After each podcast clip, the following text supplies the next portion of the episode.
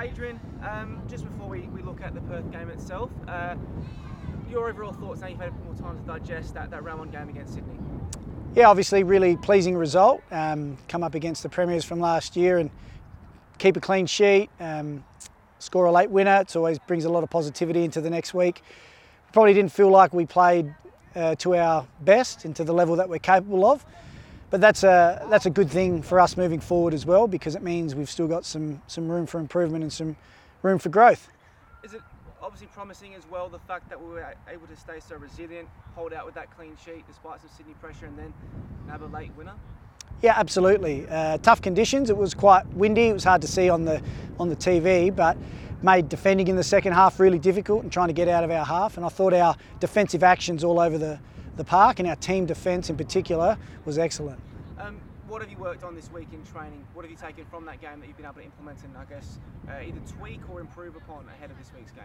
Yeah, we, we've really uh, worked a lot tactically this week um, and tried to freshen up the players as much as we can.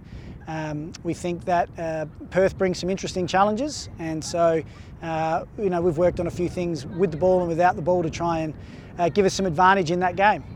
Um, I guess the Happy Girls pulled up. You said freshen them up a little bit. It was you know quite difficult conditions, like you said. But how they pulled up in terms of fitness and injury and that kind of thing overall? Yeah, no, they've pulled up fine. Um, we're just sort of reaching that.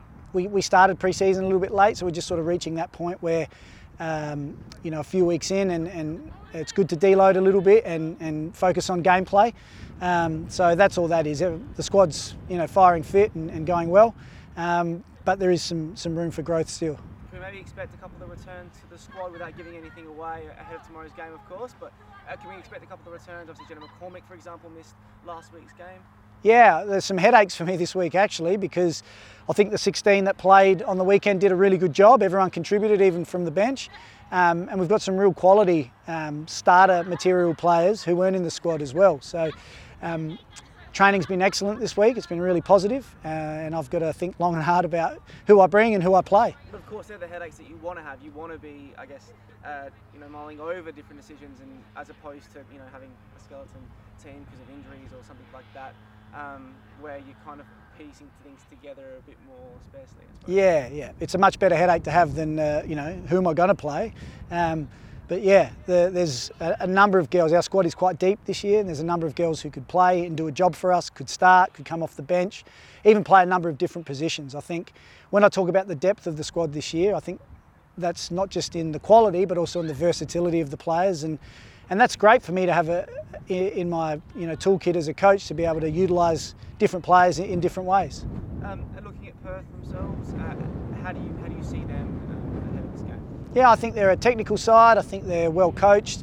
Uh, I think they like to play with the ball. Um, I think they're a side that shows a bit of resilience as well. Um, you know, down twice last week away from home, and we're able to get something out of that game.